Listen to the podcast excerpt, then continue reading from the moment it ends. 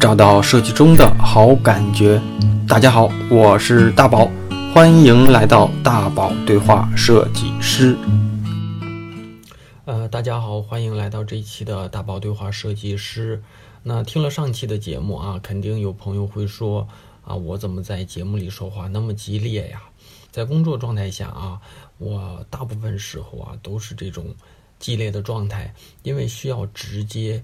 啊，一刀见血的把我看到的问题给暴露出来，然后并给予我的一些建议。那上期激烈，啊，这一期我觉得更加的激烈，因为我自己听下来都有一些啊激烈的这种感觉。那废话不多说啊，我们继续开始节目吧。这家企业其实值得我带，就是什么？但是那个，嗯，一提到正在没有解决的问题，就现在手上没有这种的例子。没有这种问例子，你为什么要困扰？困扰困扰一些你没有遇到的。我困扰的是，我有没有一个？我刚才说的是站在一个更高维度去解决它。我有没有可能说是，我想寻求类大概类似于我做一个 banner 的用时，比如说我我去评估或者是怎样？我想去，其实我更想关注的就是说，我我想如何就是说，就假设哈，假设我的基本功已经很扎实了，那么有没有一个方法，就是说我能在不同的场景下，比如说不同的。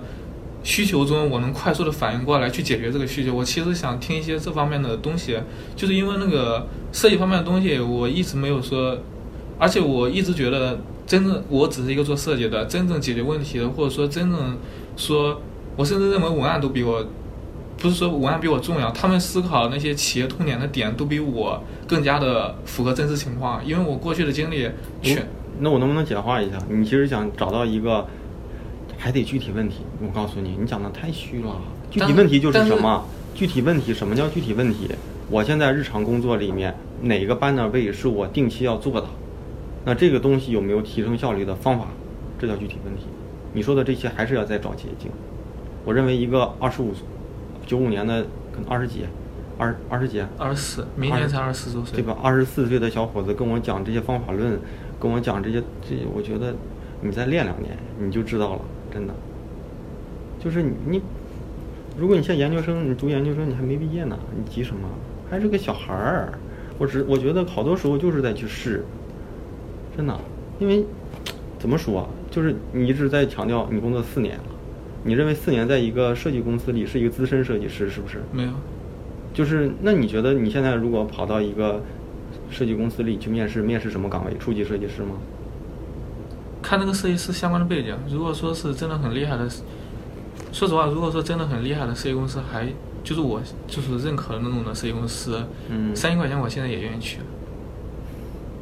我觉得怎么说，别浮躁，因为其实我觉得有点浮躁，小伙子。是是，我我我指的浮躁是什么呢？你对你自己的心理评分和别人看到的不一致，就是我觉得你跟我对你的打分肯定不一样。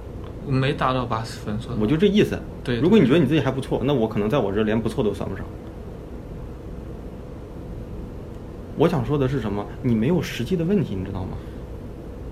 你讲的都是能不能告诉我怎么弄，我就这块儿我就能马上做得好。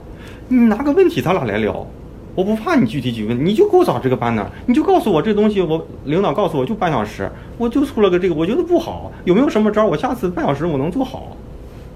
我觉得这叫具体问题，拿图儿咱俩来聊，我我给你改都无所谓。我告诉你，我我我马上就能找到你这里的问题。我现在都我我现在就就我会告诉你这里为什么要用这个字体，你会告诉你要你要回答我为什么要用这个字体。那这个字体为什么在这个场景下合适还是不合适？这个 logo 在这块对还是不对？我马上就能告诉你。你跟我讲的都是什么寻求捷径？为什么呢？因为你过去做这种方式比较慢，或者或者效果不好。有没有什么方式我能做得好？那你得拿问题啊！我告诉你啊，我我快速告诉你啊，怎么说呢哈？就是你捋一下你在这家企业里这三个月做了哪些事儿？嗯，哪些事儿是你定期要做的？比如说某个平台上的 banner 是你每周要做一个的。比如说啊，你觉得这是一个规固定工作，像像吃饭一样的啊。那这个东西你就会想，首先，你捋一下你过去做的这么多 banner 里，哪个 banner 的传播效果好，或者是哪个 banner 最符合这个企业的气质。那这类东西你要去定性，如果你做过品牌，你说的是品牌公司，那你在品牌公司里，什么是调性，你自己应该心里有个数那那你去定好这个调性之后，你要出一个或者是出几个这个相关 banner 的模板。什么样的模板？版式上的变化的模板，风格上的变化的模板。但是我我建议是风格是不怎么变的。嗯啊，你越固定这个东西就越越像你自己的东西。促销时候这个 banner 是什么样的模板，什么样加文字，什么样加按钮，按钮用什么话术来描述，你做不了，你用找文案。日常的偏品牌性的、偏固定的这种样式的，你去固定一两个模板。这几个模板做完之后呢，你会发现文字这几个，首先它会有一些新鲜感，不同的模板。第二是，下次你就不用为了这些模板去纠结怎么拍好看了。第三是做好这些东西，去教育你的合作伙伴，告诉人这些文案或者是运营，我这个模板做好了，一二三点，我作为我的专业里面，我把它一二三点罗列好了，这块文字放八个字是最合适的。你也可以看看过去哪些效果传的传播的好，你就告诉他八个字到十五个字可能是好的，因为再多了，轮播图可能都没读完就轮过去了，啊，大家达成一致了，或者是你说文案，咱们商量一个最好的字数，以后八个字就八个字了，别他妈下次给我干出二十个字，放不进来。他同意，你同意，下次就这么干，那这就就定了，下次就这么做。这就叫日常运营的规律性的模板。你看无印良品都这么做，你看优衣库限时特优的牌子永远都那样，他也可以每次都换，他为什么不换？因为他认为现在这个现实特优这样红底儿白字的字放上去够清晰够懂，大家都知道，OK 了。他难道不能在美学上做一些创新吗？我不相信那些设计做的不比我们好啊。可是何不会做一个现实特优的好看的更好看的牌子吗？为什么他不做？我问你为什么他不做？现在这个东西解没解决他的问题？那他为什么不再做一个更好看的？所以我觉得还是往上游再看的话，越往上游，你看到的、你说的那些都是解决问题的路径，你知道吗？你越往上游看，就是我作为设计师，第二是他要达到什么效果，达到效果了，一步棋。越是高手，你还还有那句话，越走到最后哈，我的领导跟我聊，就有一天我们在改一个设计，我在给一个设计师改设计，他当时过来在看，他看他说我操，你这个怎么这么多图层啊？这他妈达到一个效果用了三个图层，然后他说这一看就段位不高嘛。我不是说咱拼图层哈，我的意思就是什么，你越往上游看，你看到的东西越直，你知道吗？就是我就知道这样的，什么样做的最简单又能达到出效果就可以了。你现在看到的东西，为什么你觉得特别复杂的东西可能对你来说是好？因为你没看到这个本质啊。还是那句话，你说包装是为了促进销售，在我看来不是啊。你连基础的包住商品的能力都没有，狗屁啊！这叫本质，这是第一点。第二点，你要看，你要问我是哪个包装，放到超市货架上那叫包装，这也是一个包装，对不对？你买一双鞋子，打开那个盒子之后，首先那个鞋盒它就不不摆在货架上，我不认为那个鞋盒能够多么促进销销售。里面有一张白纸会给包一下，那也叫包装。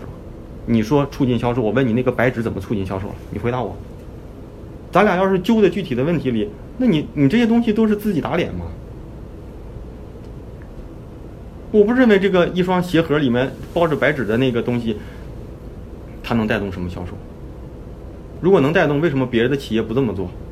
耐克为什么不这么做？为什么耐克也都是用一张白纸包一包就完了？他他把所有的促进销售的那个袋子可能会可能会做点花样啊，但我不认为那个东西能够给他带来多大销售。这些事儿，其实你你得你就是我我觉得看问题，我们设计师哈，嗯，管理者啊，管理者可能会考虑的大格局什么的，设计师看到的都是一个一个具体的问题。如果你问我包装的本质是什么，我我肯定会问你什么包装，我脑子里就会想到不一样。但是名片的本质可能都一样，名片的本质可能都一样，我都不敢说一定都一样。所以你可以过你过去三个月，你去想一想，就是哪些东西是规律的。如果没有规律的话，我认为你总结不出什么套路。而且你作为设计师，你站在前一步，你你替运营、你替文案都把它的模板给规定好了，他也开心呐。他也以后就想了，做做促销的时候，上面一个大标题，底下一个按钮，啊，做品牌的品牌类的固定的版式的时候，上面一个大标题，下面一个副标题，OK 了。然后你会告诉他，我们过去在这个版 banner 上，我们做了一共做了二十款，这二十款里来找运营给看看数据，哪哪哪几款效果最好，然后你分析一下为什么最好。这些东西不是我能教你的，是你只有你做过的，然后你的那些企业，你在这个企业里工作过，你确实是有有这方面的这个参与度，你才能说。所以我是说，你得拿东西看，你得拿东西，我来问你，你可能给我看了二十个 banner，我会问你哪个效果最好。然后你说这个效果最好，但是我也不知道为什么最好。那我帮你分析分析为什么最好。分析完之后呢，咱们再去看这个东西有没有机会成为一个模板化的东西，在这个社会上再去碰碰壁吧。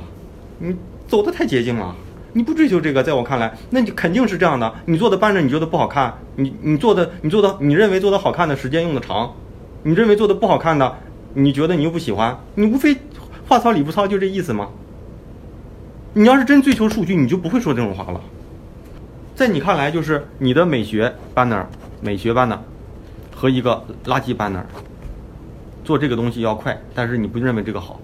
你认为的美学 banner 不就是这个吗？你认为的这个不就是这个吗？其实话糙理不糙，你去测一下，你去测一下，然后这两个测完之后呢，如果是这个好，你在这个里面再去优化。这个我们做做完这个之后呢，又会测小图，这个上面的图图片比例小的时候什么样？这个文案三行什么样？两行什么样？这个按钮有没有什么样？那你认为如果这两个你这个你这个百分之，假如假如说点击率百分之三十吧，你这个百分之十，你跟领导说，我花三天我能提高三倍，你愿意你愿不愿意等？你不愿意等是吧？那咱就按百分之十的算了，或者是没准算完之后你发现这个他牛逼。然后你在这个基础上，你再去总结嘛？我觉得就是这样一步一步来嘛。首先是你看看你这个 banner 文字放到什么位置是最合适的，图片这么大好还是这么大好？这些弄好了之后，这就是你的方法论啊。你问我，我不知道，你没给我看过一个 banner 啊。这就是你要的方法论啊。但这些方法论我给不到你，你得自己去试啊。这叫这叫方法论吧？但是这个方法论，你首先是你给我看了吗？你没给我看过，我不知我，所以我没法给你，我没法忽悠你。但是这些东西是实打实的算出来的，你知道吗？你用那些做平面设计师的那些思维，你做不了企业的这些东西。在企业里做，人家人家找你来，不是给你让让让大家的审美意识都提高。企业找你来是，你能不能用你的专业给他们挣更多的钱，带来更大的价值？那这个更多的价值，好多都是这一张一张图实际的点击。一个好广告，如果投出去了。收不回来钱，你再怎么自嗨，它也是不好的。一个好广告，你认为伟大的作品，它之所以伟大啊，都是因为这个设计。苹果也是啊，这个设计在全球卖了多少万部，这叫好设计。卖的不好的手机，五 C，你难道说人五苹果的五 C 就不好吗？不一定啊。刚出来的时候，大家可能也觉得好吧，谁敢提现在？不是因为卖的不好吗？卖的不好的东西没有什么价值。在我看来就是这样的，除非你做的是建筑设计，建筑设计有的时候经典就在那，它就在那。所以，就是我觉得自己的这种，我觉得你从乙方到甲方最该换的是，你一直说你知道你的目标是什么，在我看来你是不知道。所以你我觉得更该换的是你的目标，你做一个东西你要考虑到，我做这个设计真正是要干什么。你把你自己的喜好放到最后，为什么呢？当你别人都证明了你在这个专业里的权威之后，领导就会放权让你干。这个时候，你就慢慢的再去增加你自己对这个东西的喜好偏重。但是，一开始，首先是你得一定得多问自己，这个东西要要来干嘛？我觉得这是我目前最大的问题所在，就是所以你是找不到目标。这就这是话，这个这个话这个话，你别觉得难听啊，正常。我觉得我像你这么大的时候我都没想这些，你还知道去研究方法论，我连方法论都没想，我他妈就撅着腚在干活呢。让我把这图做，那我就做啊。我当时就就我有师傅，那就那就是一只手啊。我在我在工作三四年的时候，三年的时候，我在创业公司里，我从来都不去想什么方法论啊。我觉得你这种意识是好的，但是。如果你说你非得对自己要求高，你非得像我一个快大你十岁的人去比啊，像我这样的去思考问题，首先是，但是你天赋高也有可能啊，但是首先是你得知道，你就得时刻问自己，设计这款这个这一个设计的目标是什么？你不能用方法论去概括你所有的工作。还是那句话，你做一个名片的目标和做一个 banner 的目标是不一不一样的。我觉得这就是，我觉得我今天最大收获已经有了，就是我从来没思考过，我从来没思考过，比如说，我一直寻求的就是，比如说那个，我我我先调个案例，就是我知道这个咱一会儿再看哈，我就我就咱俩先聊，我觉得我我一般我说话哈，就是嗯，就是凭着感觉在说，可能有时候你会觉得这话说的有点接受不了。没有没有，我以前的同事或者是我实习生被我骂的也挺正常的啊。我我的意思是什么？你要能接受，你这个年龄看不清问题。太正常了，我像你这么大的时候不如你。我觉得，然后这是第一点哈，你先听我说。再就是，如果你对自己特别积极的或者特别着急的想去往上拔，也很正常。反正我觉得你还没有实习生大，在我看来，你别说你工作几年，我觉得就是个实习生的那个年龄嘛。所以我的实习生可能也没有你这种意识啊。但是你这种意识的前提是你要接纳你现在的问题，你这个年龄就是这样的。你要是真够想的特别清楚，呃，什么都知道啊，怎么怎么样？我觉得你应该不用找我这样的人聊，啊。但是你既然觉觉得，嗯，就是你可能可能有价值的，那我认为肯定是你根本就没分清目标。其实你刚开始不承认，其实就是你就是没分清目标。你你你你要你还是说你说你用一个更大的理论去考虑这个设计。你再你你你这个更大的理论，只能说再往上更更更大的理论就是这个设计的本质是什么，而不是方法论的本质是什么，你知道吗？就是你站在就是你你现在是在你现在这个这个班呢，如果是在第一楼，然后你说我想站在五楼看这个东西，我就会把好多东西理论套进去嘛。但是其实那只是你的过程，更牛逼的人可能站在二十楼在看这个事儿。为什么领导不在意这个事儿？因为你这个 banner 做的再怎么好看，其实价值都不大。你站在一个更高的维度，那是五楼，但是你的领导可能站在二十层。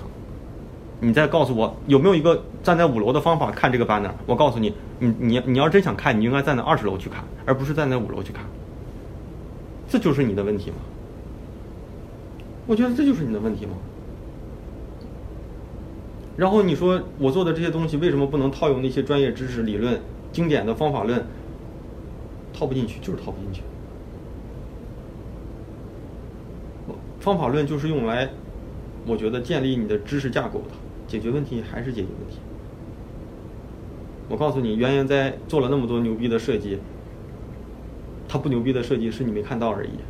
他把他认为能够讲方法论的东西是放到他的作品集里了。他他妈的讲不了的，他都没放呢。他作死的东西，作死的企业也有的是。如果这么套的话，不都把你们给坑了吗？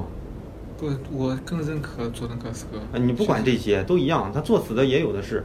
佐藤可士和，那如果这样的话，你应该去广告公司待一待。广告公司那种叫创意创意思维，你现在做的都是品牌那些东西。啊，你一个海报，一个海报，我跟你讲，我就这么问你吧。你认为广告公司里做设计跟设计公司里做设计最大的差别是什么？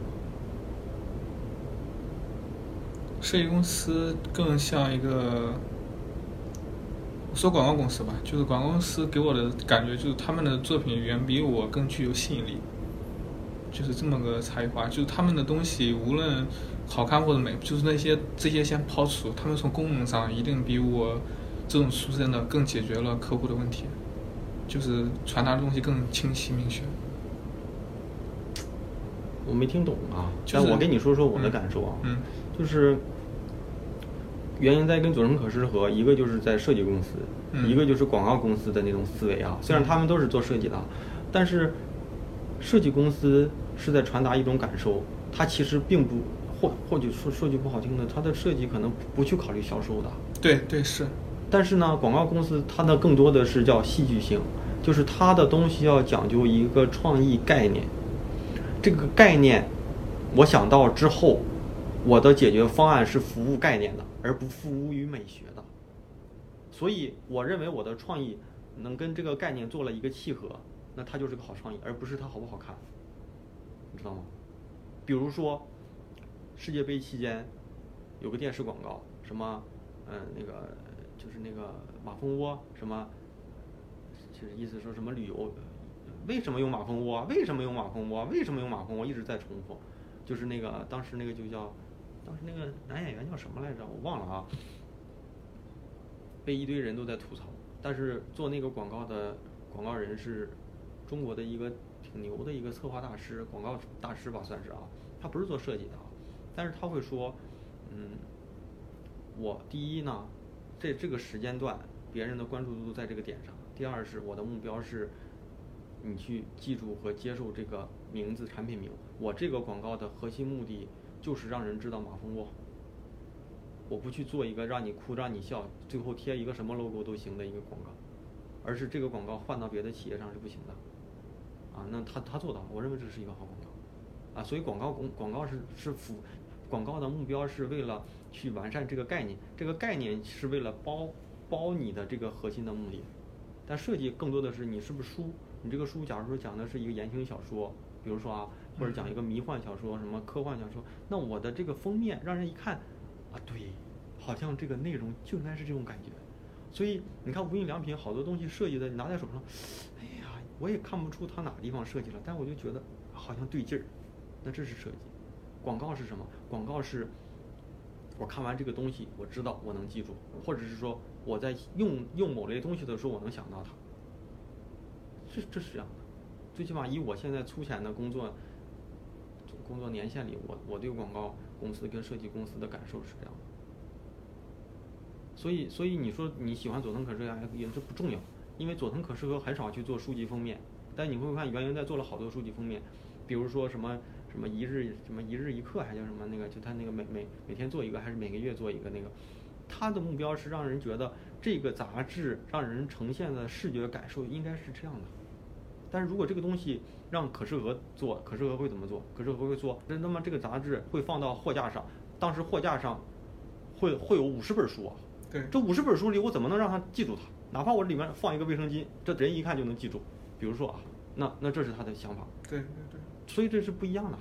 所以你看你的目标是什么？你要在企业里做传播，你做传播，你首先得能够传，能够吸引，能够点击，这是你的目标。美学意识是放到最后的，不能说美学意识不重要啊。美学意识是你的及格线，但是你把这个及格线放到了优先级最高的地方，你搞错了。你把这个还是那样做筷子最好用，最最大的目标是好用，对不对？那如果我做的这个筷子，我操，又用又用什么什么特别精密的材料，又什么什么雕刻的什么花纹。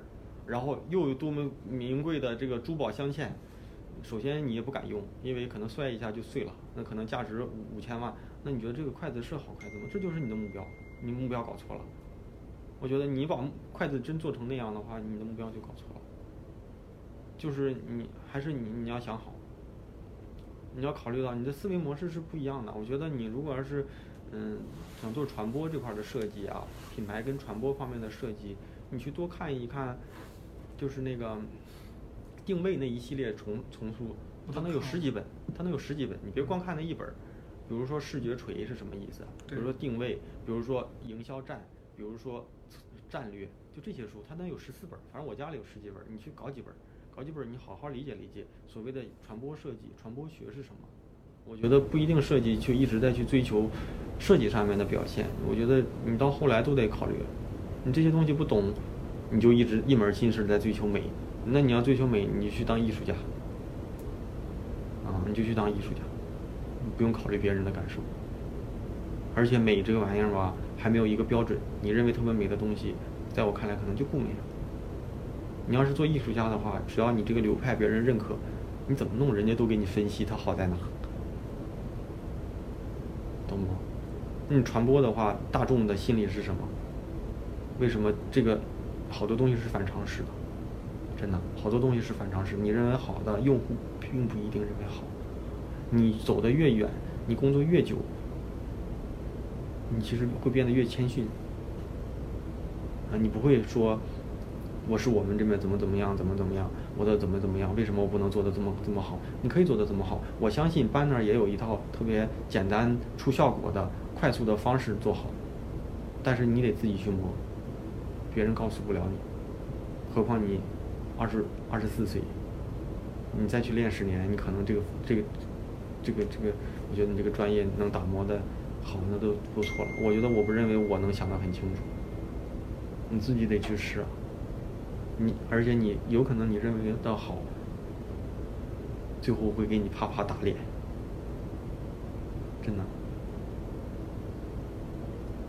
你要你就你就我觉得多看看书，你公众号里面，我公众号里面这一周了，我觉得你要没听电台，因为就是我不相信你说你忙，在路上也可以听。你在路上看书吗？看，就是最近这一个周都在翻公众号里写的东西。那你看了这么多，我觉得我更多的都是让人保持一些谦逊的一些道理。但是你考你你说的是三十多岁怎么样？如果你真认可那篇文章哈，我也不认为我能写的有多好，其实写的都很久，我我看不到，我我也记不太清楚了。但是首先是你只有到了那个年龄，你才有那种感受，你没到那个年龄，可能没有感受，除非你是天才。如果你真是天才，你不用找我，我不是。啊，而且我认为比我厉害的人。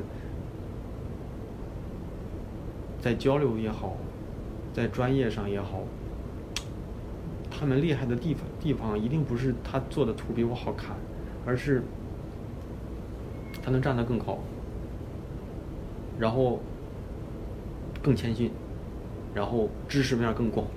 这是我接触这么多人里面，真是这样，而且是升级的，就年纪越大的人越是这样的，啊，而不是。就我不会跟一个比我年纪大、比我资深的人，我会告诉他，你能不能教我几招，然后让我也成为某某公司大总监。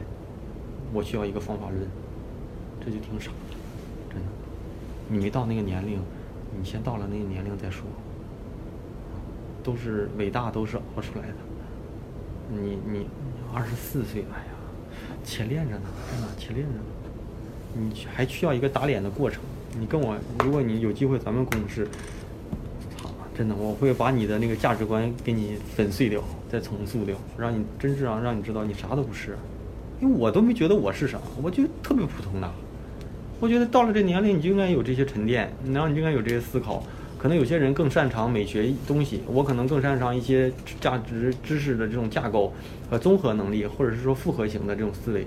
但是每个人有自己的擅长，但是遇到某些事儿，资深的人看问题大概的方向都一样。一个 banner 他不可能说我操，我花三天做一个 banner，你问所有的人都会觉得你傻逼吧？别说三天了，两天你傻逼吧？真的，这就是你的问题，因为。三天真能带来三倍或者是五倍的转化吗？我不相信呐。给你放开了干，你要是能够带来几倍的转化，那可以啊。如果不行，搬的就有搬的存在的价值，你知道吗？每一个东西存在就有存在的价值。或者是说，你说包装，咱俩就说到包装，那它也是包装的一部分，它能带动销售吗？不能。你给我做啊，你做，你给我带动销售吧，那这就是你刚才要追求的东西，这就是你做设计里面的那个 banner。它的功能是什么？它的功能是传达，告诉你今天开通寄送五元优惠，它的功能就是堵住这个口。对。它堵住这个口了，你把那个字儿写清楚了，大大方方了，最后考虑到文字是不是舒服，这就是它的功能。你但是你非说带动销售，那你给我带动吧。你要真能把这个东西带动销售，你就是大，你就是大师。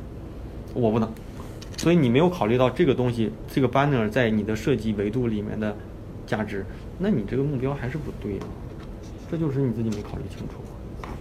你为什么对一个 banner 有那么高的要求？或者是说那个要求是什么维度的？你如果对这个 banner 的数据转化有极度的追求，也行。只是美学意识的设计理论上的追求。或者是说，咱俩在开篇的时候，你会说看那些书的人不如一些实际的人。对，我就是实际的人，我就告诉你它的价值是什么。你你做任何东西，你得考虑它存在的价值是什么。如果它的价值没有分清楚，或者是说你看到那些东西都是书里写的，但实际上呢都是这样的，这就是实际上的它的价值。这这才是价值。你可能团队里人啊什么的我不知道啊，就是我跟我的同事在聊天的时候，我我有一个同事就他想的问题更清楚，他就说你不用考虑你在做设计的时候，首先团队有自己的团队目标，你要想方设法的让团队达成这个目标，其次再去照顾每个人的感受。有一些人他就是做底层工作的，他做不了那些多么多么有价值的，哪个公司都有这样的人，都需要这样的人。在某个阶段，某些人就是一只手，也可能你这个阶段就是一只手，你别去追求那些东西。这样的话，做了一些本该你在这个时间里去追求你设计提升的这个价值之后呢，你去做了一些别的东西，有可能，我只是说有可能。在这个阶段，你可能就应该去把技能练练好。除了设计做好了之后，你的技能的丰富度高不高？现在的设计师，我们这边的实习生都会做 3D，都会做 AE，你会不会？如果你会，那你也够牛啊！但是你把本来该去追求技能的这个时间去追求一些方法论，你就发现你的业务里面没有那些实验池让你去设计。其次是追求了一些方法论出来的东西。可能因为你的沉淀不够，也没有达到那个预期，荒废了你本该去追求设计的这个东西。你在这个年龄应该去拼一拼，弄一弄，没准再去，比如说参加一些设计奖奖项，获两个设计奖，那对你的价值大，比你总结这些方法论有用多了。我在像你这么大的时候，我上学的时候就拿广告大奖了，算是给自己的入行加了加了几加了一点那个金金金边履历吧。那我觉得这个东西该追求，你这个年龄更应该去追求专业的提升，方法论也是专业啊，但是这个方法论我觉得我觉得应该更厚一些。当你有一些合适的土壤了，甚至说有几个人可能能力不如你了，但你们几个人要快速达到某些某些某些目的的时候，你就考虑考虑吧。而且这东西一定是就事论事的，每个人的能力不行。如果你手边手上手上是实习生是什么样？如果你手上是文案，你应该怎么配合？你手上是两个跟你差不多的设计师，应该去怎么配合？都是不一样的。我觉得这都是做事流程了，但是你更应该去想想，现在像你这个年龄，不会个三 D，不会个 C 四 D，你换工作一点优势都没有。你应该去追求这些，但是太追求这些也不行。但你这个年龄现在追求这些很正常。如果是我这个年龄还追求这些，我觉得这个人是个傻逼。你会一百个软件也不见得怎么样，但是你这个年龄，现在这个时代，你只会个 PS、AI 的话，自己也没什么竞争力。对，我觉得这些应该都去考虑。我不知道啊，这是绕来绕去，有一些主观，有些情绪啊。我有时候说话就这个风格。你听听电台，我觉得收收获很大，就是我那个电台里，你去听一听。所以，我你听听，有些有些有些人被被我说的可狠了。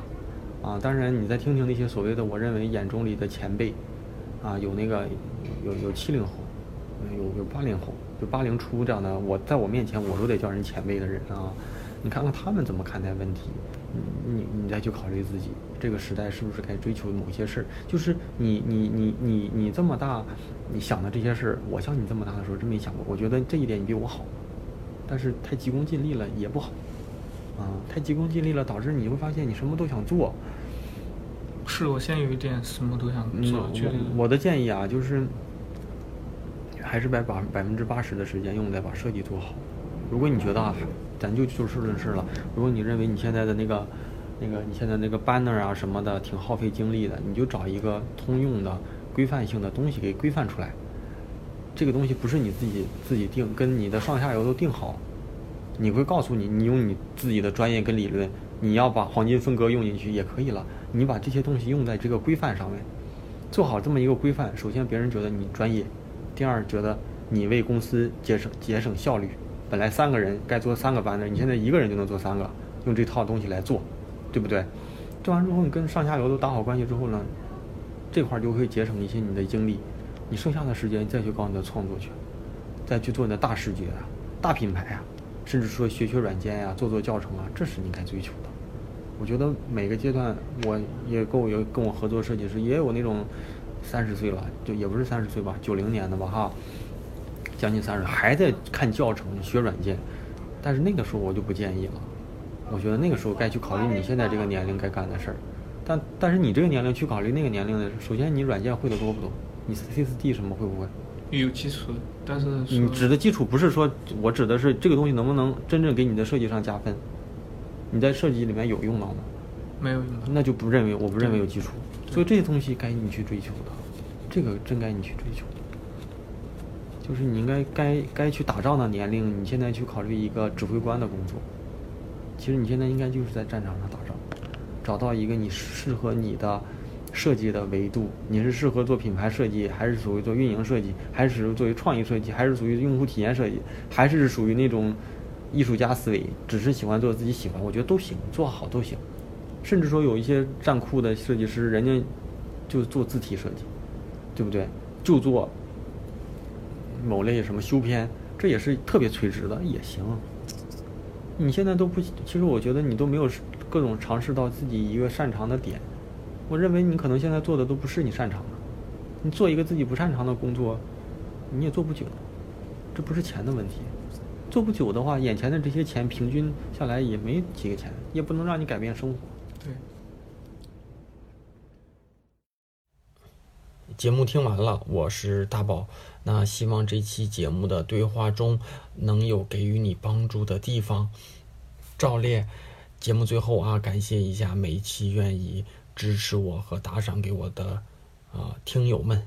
第一个，第一位听友叫水和泥土，第二位听友是太阳记一二三，第三个听友我给拼一下，叫 L I B R A T Q Z 啊 啊，下一位听友代号六一，嗯、下一位是好看包，谢谢你啊，我感觉我读了好几次这位朋友的名字，嗯、下一位小纯啊，再下一位听友叫大新哥，接下来这位叫开心到原地爆炸，呃，真的感谢这位朋友，感觉他每一期节目都有在支持我，那都重复捐款，所以啊，真诚的感谢你啊！最后一位听友也是本期的最后一位啊赞赏的朋友叫驼阳啊，大家在各个频道里、各个渠道里的赞赏，最后我都会汇总起来，在节目最后去去去口播感谢给大家，所以没有读到的朋友别着急，后期都都应该能排得上。那还是鼓励大家在微信。还是鼓励大家在微信文章里直接进行打赏。那最近呢，我再强调一下，就是啊，会开设一个专门的打赏通道。那应该就在这一两周之内，也可能这期节目上线的时候已经啊已经上线了这个打赏通道。在打赏通道打赏的同学呢，可以留言或是向我提问。每期我都会在节目最后对打赏通道里留言和提问的朋友们。嗯，进行解答。当然，没有什么提问，呃，有什么想对我说的话，也可以在留言区里面啊留言给我，我会读出来分享给全有的听众们，全网的听众们啊。那这期节目就到这里了，每周三晚上十点钟左右，苹果播客、网易云音乐、喜马拉雅、荔枝 FM，那咱们不见不散吧，拜拜。